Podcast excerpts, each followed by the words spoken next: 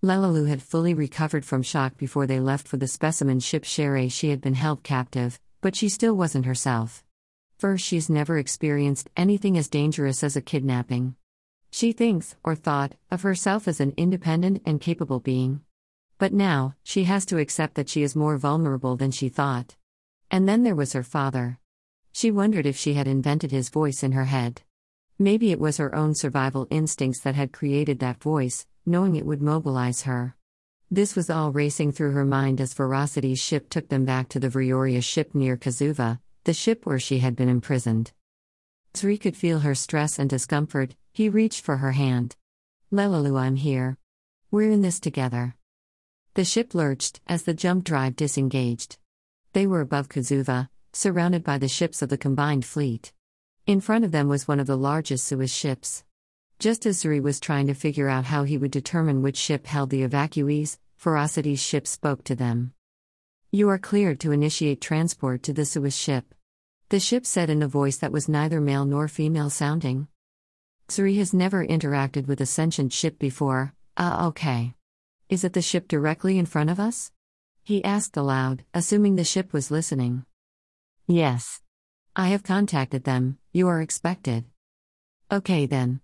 He and Lelelu stood up, he activated the transport and transported them to the cargo bay.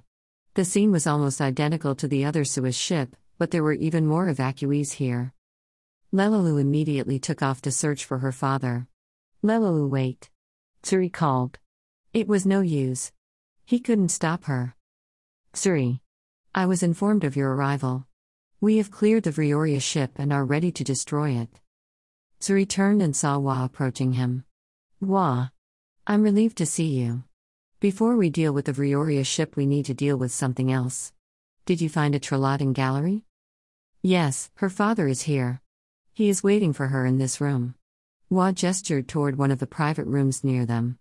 Through the clear glass in the center of the door, Zuri could see a Tralad lying on the bed. He looked around for Lelelu, she was walking toward him with a Suez. It was evident from the look on her face that she had been told her father was rescued. She hadn't imagined the whole thing. When she got to Zuri, he didn't say a word, he just opened the door for her.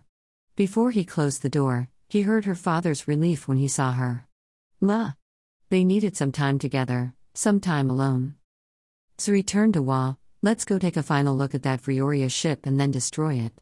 Wa nodded, they both transported to the ship. The gallery of the Vrioria specimen ship looked like it had been the site of a riot. The floor was wet with stasis fluid, and there was well over 100 destroyed stasis tubes. This is disgusting. What those beings must have endured being held here for so long. Indeed. Some were held for well over their expected lifetime. We have also recovered species that we've never seen before, species from other universes we suspect. Zuri turned toward Wa quickly, he was shocked. What? Species from other universes? So the Vrioria are able to travel back and forth in the multiverse? That seems like the logical conclusion. Zuri heard a new voice in his head. Commander Wa, the ship has been cleared. We are the only beings aboard. He turned to see Asua's subcommander enter the gallery. Very good. Zuri, unless you have more to do here, I propose that we return to the evacuee ship and commence with the destruction of this one. The other specimen ship has already been destroyed. Wa, what do you think the odds are that there are more specimen ships? Zuri asked. Odds? When one is certain, there is no need to consider the odds.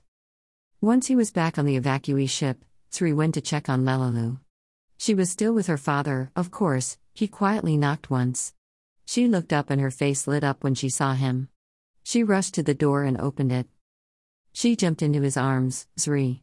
I'm so glad you're here. I want you to meet my father. She took him by the arm and led him across the room. Baba, this is my partner Zuri. Zuri, this is my father, Izuno. Izuno attempted to stand, but he was weak from decades in a stasis tube. You don't have to stand, sir, it is my honor to meet you. Zuri extended his hand. La, help me up.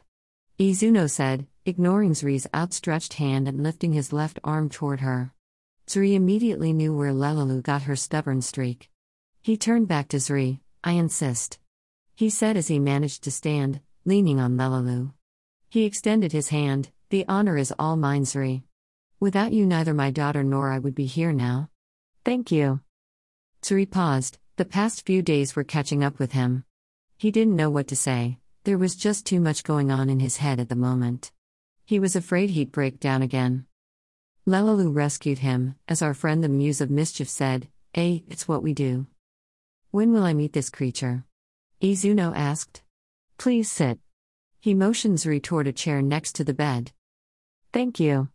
He said, taking a seat. She and Agent Brzko will meet us on Guznzel.